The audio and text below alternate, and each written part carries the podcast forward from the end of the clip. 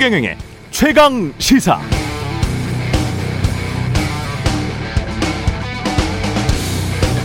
네, 우리나라 소고기에는 세 가지 종류가 있습니다.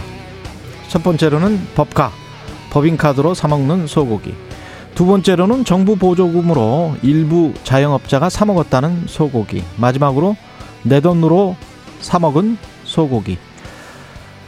대한민국이 선진국이라면 대통령, 국회의원, 검사, 판사, 도지사, 시장, 군수 등 공직자들이 법인카드, 업무 추진비, 특수활동비로 누구와 왜 얼마나 자주 소고기 사 먹었는지 국민 유권자가 알아야 할 필요는 있겠습니다만 정부의 코로나 방역 조치에 협조하면서 생계가 곤란해진 자영업자들이 쥐꼬리만한 정부 보조금으로 소고기를 한 번 사 먹든 돼지고기를 세 번 사 먹든 그걸 정치인들이 왈가왈부할 일은 아니죠.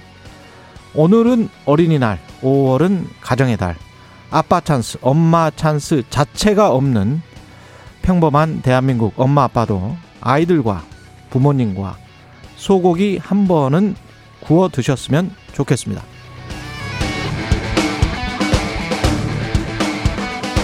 네, 안녕하십니까. 5월 5일 세상에 이익이 되는 방송 최경령의 최강시사 출발합니다. 저는 KBS 최경령 기자고요. 최경령의 최강시사 유튜브에 검색하시면 실시간 방송 보실 수 있습니다. 문자 참여는 짧은 문자 50원, 긴 문자 100원이 드는 샵 9730 유튜브 무료 콩 어플도 많은 이용 부탁드리고요. 오늘 인터뷰 더불어민주당 김남국 의원, 국민의힘 권은희 의원 만납니다.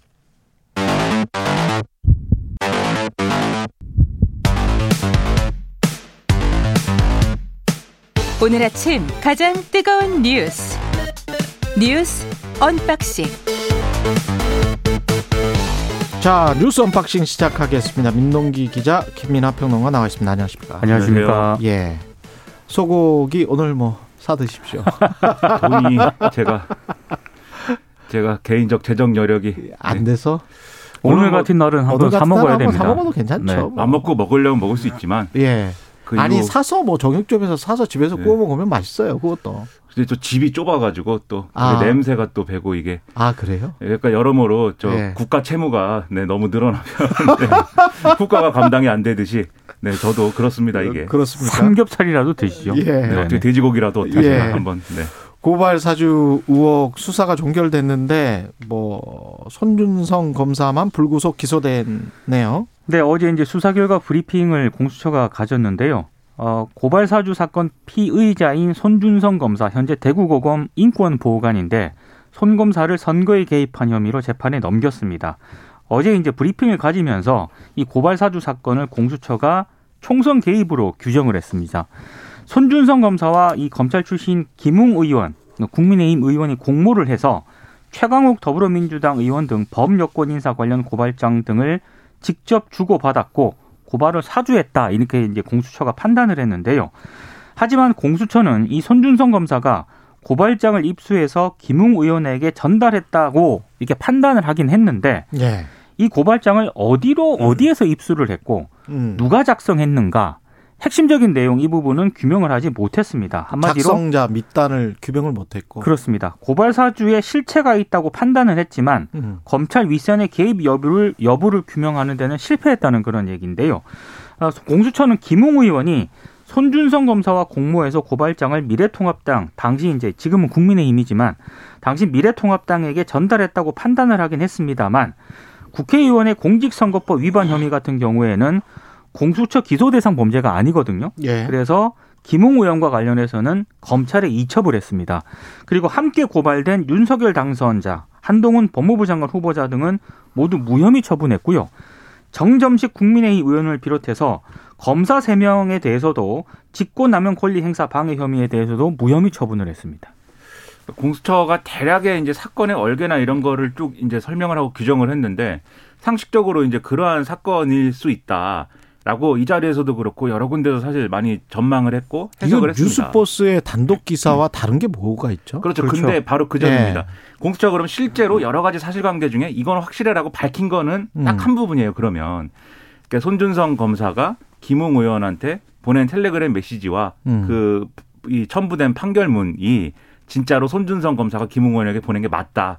그거 딱 하나 그렇죠. 확인한 거죠. 이거 하나고 나머지는 고발장 내용하고 여러 가지 정황들을 놓고 이러한 사건이다라고 지금 규정한 이 뉴스 언박싱에서 얘기한 거랑 거의 이제 유사한 흐름에 근데 사실 그 부분도 공익 제보자인 조성은 씨 있지 않습니까? 그렇죠. 조성은 씨가 공개한 내용 거의 그 수준입니다. 그렇죠. 네. 그래서 공수처는 뭐했냐 이렇게 수사를 제대로 한 거 맞냐 이런 비판이 이제 나오는 건데 다만 그런 또 비판은 한쪽에서 있습니다. 손준성 검사가 너무 이제 수사에 비협조적이었던 측면도 있다라고 공수처가 얘기를 하고 있어요. 예. 그래서 그런 점도 뭐 함께 고려는 해야겠지만 어쨌든 공수처의 수사력이라든가 이런 것들이 계속해서 도마 위에 오를 수 있는 그런 상황으로 보입니다. 뭐 이 정도로 증거가 없으면 또 기소해가지고 이게 제대로 재판이 진행이 될 수 있을지. 그래서 언론들도 이게 기소가 개- 유지가 되겠느냐 그러니까 말이에요. 이런 어떤 전망을 내놓기도 합니다. 그런 얘기가 있다 보니까 사실 공소심의에서도 음. 이 기소 불기소 권고를 했던 했죠. 건데 네. 다만 이제 공소심의에서도 뭐 이 논의가 일방적인 어떤 수준의 그런 상황으로 진행된 건 아니라는 거예요. 기소를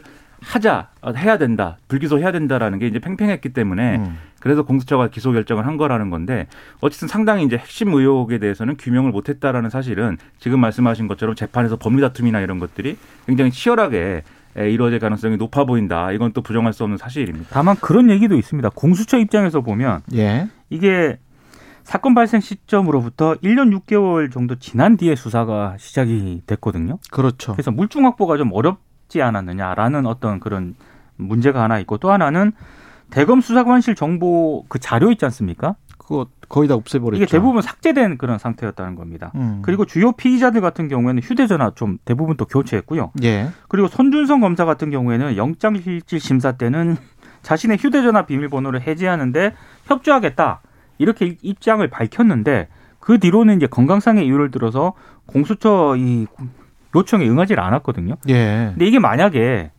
검찰이나 검사가 아니었다면 다른- 검사들은 정말 잘 빠져나가는 네, 것 같아요. 다른 어떤 그런 뭐. 기억이라든가 이랬다면 이게 가능했겠느냐라는 반론도 있습니다. 저도 뭐 수사 받을 일이 없겠지만 저는 혹시 네. 모르니까 보안이 강한 이분들과 비슷한 휴대폰을 사용하고 있는데 아무튼 이 손준성 검사의 이제 수사 비협조에 대한 비판이 이제 커질 수밖에 없는 대목도 그런 지점에 있다고 봅니다. 그러니까 이게 기억을 해보시면은 공수처가 손준성 검사에 대한 구속영장 청구할 때 조사를 안 한 상황에서 이제 구속영장 청구를 했었잖아요. 그렇죠. 예. 그게 그런 이유가 수사에 굉장히 비협조적으로 계속 나오고 있기 때문에 음. 이런저런 뭐 핑계를 대서 사실상 대선 이 선거 기간, 선거 운동 기간이 시작될 것을 기대해서 시간을 끌고 있는 것이니 수사를 하기 위해서는 구속영장 청구를 할 수밖에 없다라는 게 공수처의 입장이었습니다. 법원이 받아주지는 않았고. 그렇죠. 그때 예. 기각이 됐는데 기각이 될 때 손준성 검사가 수사를 잘 받겠다. 음. 그리고 이 휴대폰도 내가 이, 이 해제를 해서 포렌식에 협조를 하겠다. 이렇게 주장을 해서 그게 아마 기각되는데 하나의 또 논리로 그렇죠. 좀 작용을 했을 텐데 정작 기각이 되고 나서는 뭐 전혀 수사 협조를 하지 않은 거 아니겠습니까? 음. 그러니까 이거는 뭐 자기가 빠져나갈 구멍만 찾은 거고 전혀 뭐 이 실체를 밝히는 데는 어 오히려 실체를 밝히는 것을 이제 방해한 거 아니냐 그렇죠. 이런 지적이 나오는 거죠. 그 보통 사람들은 이러면은 거의 이제 범죄 혐의가 확정적인 거 아니냐 이렇게 생각을 하고 네. 언론도 그렇게 보도를 하는데 이렇게 검사들이 관련돼 있는 것은 금뭐 재판에서 완전한 물증이 나와야 될까 말까죠 그것도 만약에 김민하 평론가나 제가 예 이 공수처나 공수 수사 대상은 아니지만 음. 검찰의 수사 요청에 이렇게 비협조적이면 바로 바로 잡혀가지 네, 지금 철창 안에 있습니다 지금. 네. 바로 손준성 대타로 다른 분이 나오고 막. 손준성은 누구로부터 좌우지간 이 그 파일을 받았는지 네. 그걸 지금 모르는 거고 손준성이 지시를 했는지 손준성이 지시를 받았는지 그러니까 그런 윗선 그것도 모르는 거잖아요. 핵심이었는데 못 밝혀낸 거죠. 그래서 이게 김진우 공수처장이 이 사건을 얘기할 때 직권남용 권리행사 방해 이 부분이 핵심이다라고 얘기한 바도 있었는데 그렇죠. 결국 그 혐의가 적용되지 않은 게 음. 누가 누구에게 고발장을 작성하도록 시켰고 누가 작성을 했는지 그러니까 뭘 시켰고 뭐가 이행이 된 건지 이게 규명에 대한 이제 직권남용 여부를 따질 그렇죠. 거잖아요. 예. 근데 그게 없고 다만 이제 공수처는 이런 주장을 하고 있습니다. 고발장을 작성한 어떤 어 검 이 상화 사람이 대략적으로 이제 어떤 범죄에 있고 누구다라는 것까지는 얘기할 수 있을 정도로 수사를 진행했지만 음. 제3자일 가능성을 완전히 배제할 정도의 증명을 할 수 있는 거냐는 또 별개의 문제로 판단해서 음. 그래서 이제 그 부분은 이제 혐의 적용을 못했다라는 거거든요. 결국은 이제 그 얘기의 맥락을 좀 뭐 평론가 입장에서 확대 해석을 해보면 예. 결국은 수사정보정책관실 내에서 어, 작성되고 지시가 됐다는 얘기 아닐까 이런 음. 해석을 할 수가 있는 대목입니다. 문재인 대통령 이제 떠나가는 대통령과 윤석열 당선인 간의 어떤 그 대립 구도가 좀 있었는데 문재인 대통령이 한마디 했습니다. 그 문재인 정부 국정 백서 발간에 참여한 국정과제위원회 인사들하고 어제 청와대에서 오찬을 가졌거든요. 예. 이 자리에서 다음 정부의 경우에는 우리 정부의 성과를 전면적으로 거의 부정하다시피 하는 가운데 출범하게 됐기 때문에 더더욱 우리 정부의 성과, 실적, 지표와 비교를 받게 될 것이다. 이렇게 얘기를 했습니다. 그러면서 어, 문, 윤석열 정부가 우리 정부의 성과를 전면적으로 부정한다라고 이제 강하게 비판을 했는데요. 어, 사실 뭐 문재인 대통령의 이 발언은 인수위가 발표한 윤석열 정부 국정 과제가 문재인 정부 뒤집기라는 평가가 제기되는 가운데 나왔습니다. 예. 그래서 이제 더 주목을 받고 있는데 사실 인수위가 아, 지난 3일 국정 과제를 발표를 하면서 문재인 정부의 부동산 정책, 뭐 재정 정책, 법 집행, 남북 관계, 원전 감축 등을 정상화하겠다. 정상화라는 단어를 썼거든요. 음. 그래서 아마 이런 부분을 의식해서 문재인 대통령이 좀 강하게 좀 비판을 한 것으로 보이고요. 그리고 문재인 대통령이 우리 국정이 항상 공개되고 언론에 취재가 되고 있어 모든 것이 기록이 될 것 같지만 언론은 취사 선택해서 취재하고 보도할 뿐이다. 때로는 언론이 편향적이기도 하다. 상당히 언론을 향한 불만도 좀 음. 드러내기도 했습니다. 그러니까 문재인 대통령이 이제 퇴임할 대통령인데 새로 집권할 이제 어, 대통령과 정부를 너무 이렇게 또 어, 비난적으로 얘기하는 것이 온당하지 않다 뭐 이런 지적도 있어요. 예. 제가 볼 때는 그런 이제 비판이 나올 만한 대목도 있다고 봅니다. 왜냐하면 이게 어쨌든 국정백서 발간하는 자리에서 이제 한 얘기인데 그 국정백서 발간의 의미라든가 이런 것들을 얘기하는 과정에 이 지금은 이 우리 정부 문재인 정부의 성과나 이런 것들이 전면 부정되고 있지만 이렇게 얘기를 한 거거든요. 예. 어떻게 보면 할 수 있는 얘기지만 또 지금 여러 가지로 민감한 시점인데 어, 굳이 이런 얘기를 이런 자리에서 했어야 되느냐는 저는 좀 의문이고 그다음에 이제 언론에 대한 비판이나 이런 것도 당연히 이제 그런 불만을 가질 수 있는데 어 그런 이제 불만에 대해서도 일부 이 언론의 입장에서 보면은 다소 불만스러운 점들이 있을 것 같아요. 왜냐하면 문재인 대통령이 좀 더 이제 기자들하고의 소통이나 이런 것들을 공식적인 방식으로 그리고 공개된 방식으로 기자간담회라든지 뭐 또는 이제 기자회견이라든지 이런 걸 통해서 충분히 어 문재인 정부의 어떤 입장이나 어떤 성과나 이런 것들을 좀 더 이렇게 적극적으로 표명하고 얘기를 했으면 음. 그러면 좀 더 이제 언론도 어 좀 여러 가지 태도의 변화도 있었을 수도 있었 있었을 건데 그렇지 않은 부분도 있고 그래서 음. 어 앞으로 퇴임하고 퇴임을 하면 뭐 회고록이라든가 이런 걸 통해서 그간의 어떤 여러 가지 아쉬웠던 점이나 이런 것들을 피력할 수 있겠지만 아직은 좀 어 이렇게 행보하고 발언하는 거에 대해서는 비판이 나올 수밖에 없는 것 같다 이런 생각입니다. 어제 그 김준일 뉴스톱 대표하고 윤석열 당선인 인수위에 110대 국정과제에 관해서 쭉 이렇게 이야기를 했었거든요. 네. 그때 이제 제가 그런 이야기를 했었는데 저는 여전히 그 110대 국정과제 한 190페이지 가까이 되는데 쭉 읽어보면서 그, 그 전에 박근혜 정부 때도 그런 거 비슷한 거 나왔을 때 읽어보고 또 문재인 정부 때도 마찬가지지만 언론에서 취사 선택해서 서로 대립되는 것, 정책이 대립되는 것을 부각시키는 것, 어, 물론 이제 그래야 이제 기사가 되기 때문에 그것이 한 10개라면 비슷한 게 한 70개, 유사한 게, 그러니까 거의 똑같은 게 한 50개, 그리고 유사한 게 한 40개는 돼요.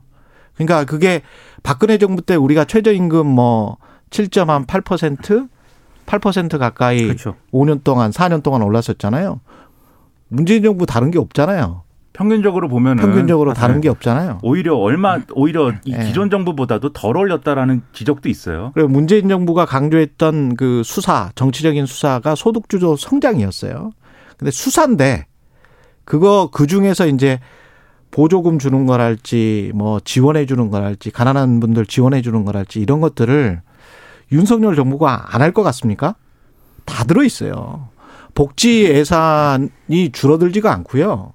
더 늘어나고 그거 마찬가지입니다. 근데 이제 방점을 뭐 더 두텁게 지원하겠다. 어, 문재인 정부는 뭐 좀 스프레드를 해서 더 넓게 지원을 했다면 우리는 더 두텁게 지원하겠다는 그런 수사 말 정도지 그게 실제로 시행됐을 때 얼마나 차이점이 있을까 그거는 기자분들이 한번 곰곰이 한번 정책이 돼가는 과정을 한번 봐보십시오. 윤석열 정부의 예. 공약이 후퇴했다고 지적을 받는 부분이 있지 않습니까? 예. 이런 것들 뭐 여가부 폐지 공약이라든가 사드 배치라든가 이런 부분은 음. 이른바 그 페이스북에 한 줄 공약으로 했던 그렇죠. 것들이거든요. 그런 것들이 이제 대부분 좀 후퇴했다는 저는 지적을 받고 있습니다. 그러니까 그런 후퇴한 것 중에서 후퇴했다고 비판받는 것 중에서 아 저거는 그 뭐랄까요 중립적으로 잘했다. 오히려 어? 신중하게 접근해야 오히려 될 신중하게 접근했다. 있거든요. 외교 네. 정책 같은 경우도 신중하게 잘 접근하고 있는 것 같다. 이렇게 칭찬받을 대목들도 굉장히 많거든요. 뒤집어 얘기하면 선거 때 그렇죠. 정치적으로 필요해서 이제 내지른 것들이 있는 것이지 그렇죠. 실제로 나라를 다스리고 운영하고 통치하는 데 있어서 어. 그러한 것들이 가능한 거냐 바람직한 거냐를 실제로 따져보면 음. 그렇지 않기 때문에 예, 공약이 후퇴도 되고 철회도 되고 국정과제가 이렇게 그럼요. 나오기도 하고 그런 거라는 거죠 결국은 그렇습니다. 그런데 한국 언론 특히 이제 신문사들 중에서 야, 이른바 이제 건설 마피아와 같이 맥을 같이 하고 있는 것 아닌가라고 의심받는 신문사들의 논조를 곰곰이 보면 윤석열 정부에 이르러서도 이 규제 완화를 왜 약속대로 안 해주냐. 이거는 또 강력하게 비판을 한단 말이죠. 그렇죠. 근데 지금 시장 상황에서 지금의 가격에서 지금 부동산 가격에서 부, 규제 완화를 그냥 대폭 해버리면 그건 또 완전히 기름 붓는 거거든요. 불에. 근데 그거를 더 활발 타라고 지금 상황에서 기름을 막 부어라. 대출도 막 해주고 막 재건축 규제도 약속한 대로 그냥 팍팍 해줘라. 이런 식으로 몰아가는 것 있지 않습니까? 이거는 나라를 망치는 거예요, 언론이. 그러니까 무슨 어떤 이익에서 그런 이야, 이야기들을 계속 하는지는 모르겠지만 좀 그 정책 하나 하나 하나마다 네. 좀 보고 신중하게 우리가 판단을 해야지. 이거는 무조건 대책점에 서야 돼라고 한쪽을 막 밀어버리고 그래서 윤석열 정부가 또 잘못 판단해서 또 그쪽으로 가고 그게 바람직합니까? 추경호 부총리 겸 기획재정부 장관 후보자가 청문회에서 네, 대출은 좀 더 많이 해줄 것처럼 얘기를 했습니다. 예. 좀 우려되는 부분도 있고. 일가구 일주 네. 아 그러니까 무주택자들에 대해서는 그렇게 한다는 이야기고 아니 LTV를 뭐 70% 그렇죠, 무주택, 그렇죠. 무주택자는 무주택자들은 80%. 예, 무주택자는 그렇게 한다는 이야기인데 쉽지 않아요. 왜냐하면 금리 올라가고 대출 수요가 지금 꺾, 꺾이고 있어요. 오히려 빚을 상환을 하고 있습니다. 3개월 연속 지금 빚을 한 달에 한 1조씩 상환을 하고 있어요. 가계 대출 같은 경우에. 그래서 미국에서 금리를 인상했습니다. 예, 그냥 시장 상황이랑 다 맞춰가면서 정책을 하는 거지 무조건 그 과거에 말했던 대로 그냥 질렀던 대로 해라. 특히 어떤 이익과 관련된 것들은 그렇게 해라라고 언론이 말하는 거는 무책임하다. 예, 그렇게 봅니다. 예. 잘, 잘 들으시기 바랍니다. 예. 그리고 윤석열 당선인이 그 강원도에 가, 가서 이게 계속 이렇게 옮겨 옮겨 다니네요. 그러니까 지금 어제 예. 강원 방문을 끝으로 당선 후에 지역 순회 일정을 일단 마무리를 했거든요. 근데 지금 인수위 기간 50일 기간 동안 어, 지역을 방문한 곳이 무려 29곳에 이른다는 게 언론들의 보도고요. 특히 어제 같은 경우에도 뭐 김진태 강원지사 후보 그리고 춘천시장 후보, 뭐 원주시장 후보 그리고 원주갑 국회의원 보궐선거 후보 등이 이제 같이 동행을 했기 때문에 어, 민주당 같은 경우에는 윤 당선자가 공직선거법상 정치적 중립 의무를 적용받지 않은 당선인 신분을 이용해서 선거에 개입하고 있다라고 지금 비판을 했고요. 그리고 지금 조승래 민주당 의원 같은 경우에는 당선인이 선거법 해당 조항에 적용되는지 이 부분을 아마 문의를 했던 것 같아요. 음. 여기에 대해서 중앙선관위가 답변을 했는데 당선인이라는 지위를 고려할 때 뭐 선거에 영향을 미치는 행위는 자제되어야 할 것이다. 이런 답변을 보내왔다는 점을 또 어제 또 공개를 하기도 했습니다. 아, 그래서 조금 논란이 좀 계속 제기가 되고 있는 상황입니다. 저는 이제 국민의힘과 인수위에서 당선 인사를 하고 다니는 게 뭐 문제냐. 뭐 선거 개입 아니다. 자꾸 이렇게 얘기를 하지만 지금 말씀하셨듯이 공직 후보자들이랑 같이 움직이는 거거든요. 그렇습니다. 그러면 이 부분은 의식적으로라도 좀 분리를 하는 게 이런 오해를 불식시키는 어떤 이, 이 어떤 그게 될 근거가 될 텐데 오히려 대놓고 하지 않습니까? 그래서 이런 부분들 계속 비판이 나올 수밖에 없어서 우려가 많이 됩니다. 그 본인들이 비판했던 거를 안, 하, 안 하면 될 것 같아요. 야당에서 여당이 되는 사람들은 근데 예. 그런 얘기를 하면 또 예. 어, 문재인 대통령이 2020년 총선 때 예. 했던 일정을 어, 돌이켜봐라 막 이러거든요. 근데 그거는 그러니까요. 그러니까 네. 당신들도 나쁜 짓 했으니 우리도 나쁜 짓 할게 뭐 이런 거잖아요. 그렇죠. 그렇게 말하면 그 그런 논리는 이제 그만 얘기했으면 예. 좋겠습니다. 그러면 이게 초등학생들 싸우는 것도 아니고 그러니까 민주당도 무슨 비판하면은 저쪽이 더 심했는데 왜 그러냐 뭐 이렇게 얘기하고 문재인 대통령도 그렇게 얘기를 했는데 예. 그런 논리는 이제 안 했으면 좋겠어요. 예. 서로 내가 더 잘하는 경쟁 그걸 하는 게 훨씬 낫죠. 그리고 한동훈 장관 후보자와 관련해서는 뭐 여러 가지 외할머니 찬스까지 나오고 있습니다.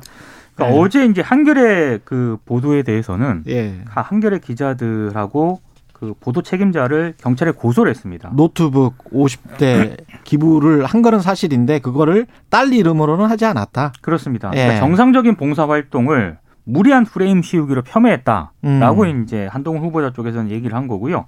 다만 한겨레 쪽에서는 기사의 사실관계 다툼은 없다는 그런 입장입니다. 그러니까 음. 특히 이제 딸이 아니라 기업 명의의 기부였다는 거를 음. 이제 한동훈 후보자 쪽에서 강조를 하고 있는데 우리는 어제 그 이야기를 했죠. 그렇습니다. 예. 근데 이제 한겨레 같은 경우에는 처음에 음. 어, 기- 그 부재 있지 않습니까? 제목 말고 부재에 딸이 딸의 명의로 이제 기부했다. 이제 이런 부분을 부재에 넣었다가 음. 온라인판에서는 이 부재를 삭제를 했거든요. 예. 그러니까 삭제한 것에 대해서도 본인 한 후보자의 딸이 언론 인터뷰에서 자신이 기부했다고 했기 때문에 음. 광의했던 의미에서 딸 명의 기부라고 볼 수 있다고 판단을 했는데 한 후보자가 입장을 내고 나서 해당 부재를 지웠다 이런 입장입니다. 하지만 음. 사실관계에는 크게 뭐 자기네들은 문제가 없다는 그런 입장입니다. 기사의 핵심은 누가 기부를 누구 명의로 했던지 간에 음. 그 사실을 본인의 기여이다라고 한동훈 후보자의 딸이 어, 외국의 언론하고의 인터뷰에서 음. 주장을 했고 예. 그게 아마도 지금은 고등학교 2학년이니까 당장 입시에 뭐 낼 자료는 아니겠지만 예. 아마도 해외 유학을 이제 시도를 할 것으로 보이니까 그때, 그때 그런 근거 그- 자료가 그렇죠. 될 그렇죠. 것이다라는 게 핵심이거든요. 예. 그 지금 반론과 이 고, 고, 고소 내용은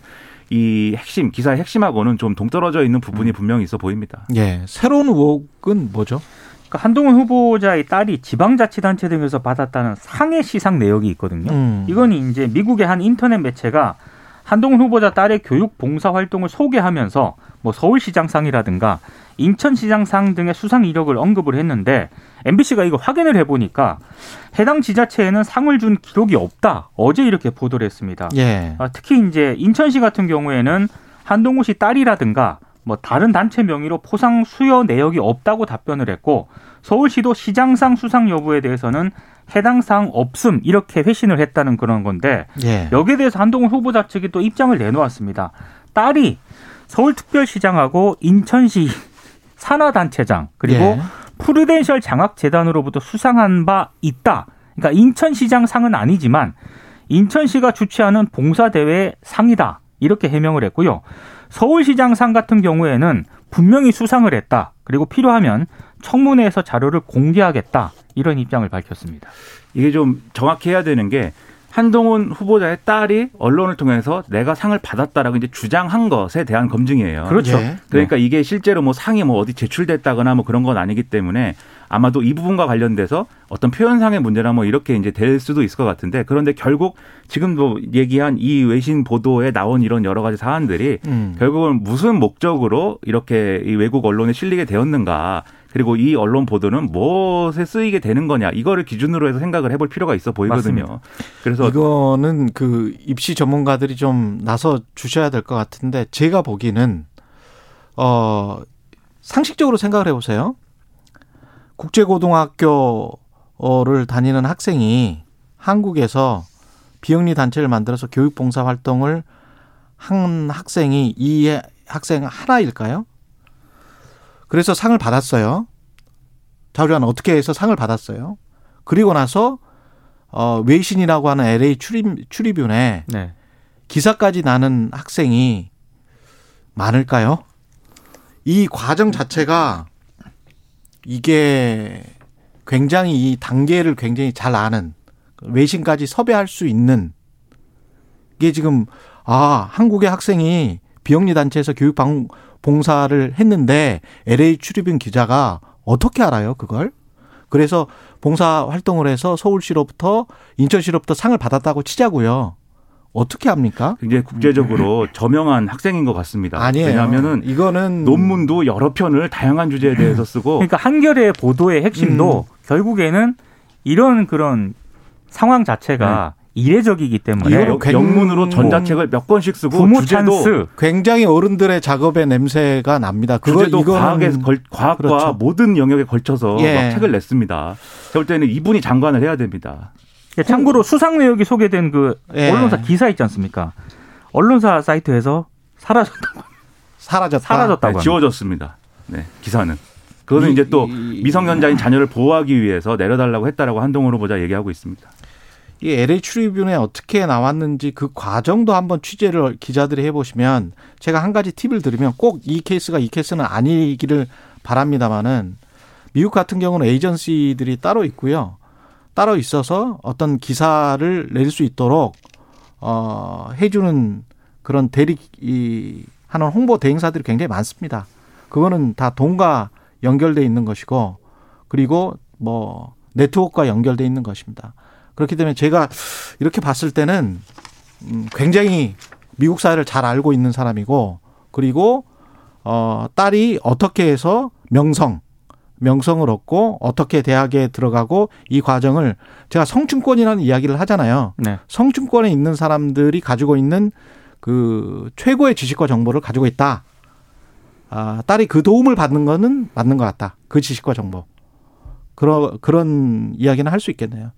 거기서 어느 정도까지 그 부모가 개입을 했는지는 잘 모르겠고요. 지금 나온 사실로는 외할머니 건물에서 이제 유학 전문 미술 학원의 도움으로 받아서 딸이 또 기획 전시회까지 또 개최를 했습니다. 그렇죠. 그리고 예. 지난해 하반기에 여섯 개 논문을 작성을 해서 네 개 저널에 게재를 하고 음, 또 열 개의 영어 전자책을 출판을 했다라고 합니다. 예. 방금 말씀하신 전시회는 한동훈 후보자 배우자가 기획하고 제안하고 음. 후원금도 한동훈 후보자 배우자 계좌로 모아서 그걸 또 복지관에 기부했다 뭐 이런 내용의 한결의 보도가 있는데 예. 한동훈 후보자는 뭐 아니다라고 얘기하고 있습니다. 예. 뉴스 unboxing 민동기 기자 김민하 평론가였습니다. 고맙습니다. 고맙습니다. KBS 1라디오 최경영의 최강시사 듣고 계신 지금 시각 7시 47분입니다.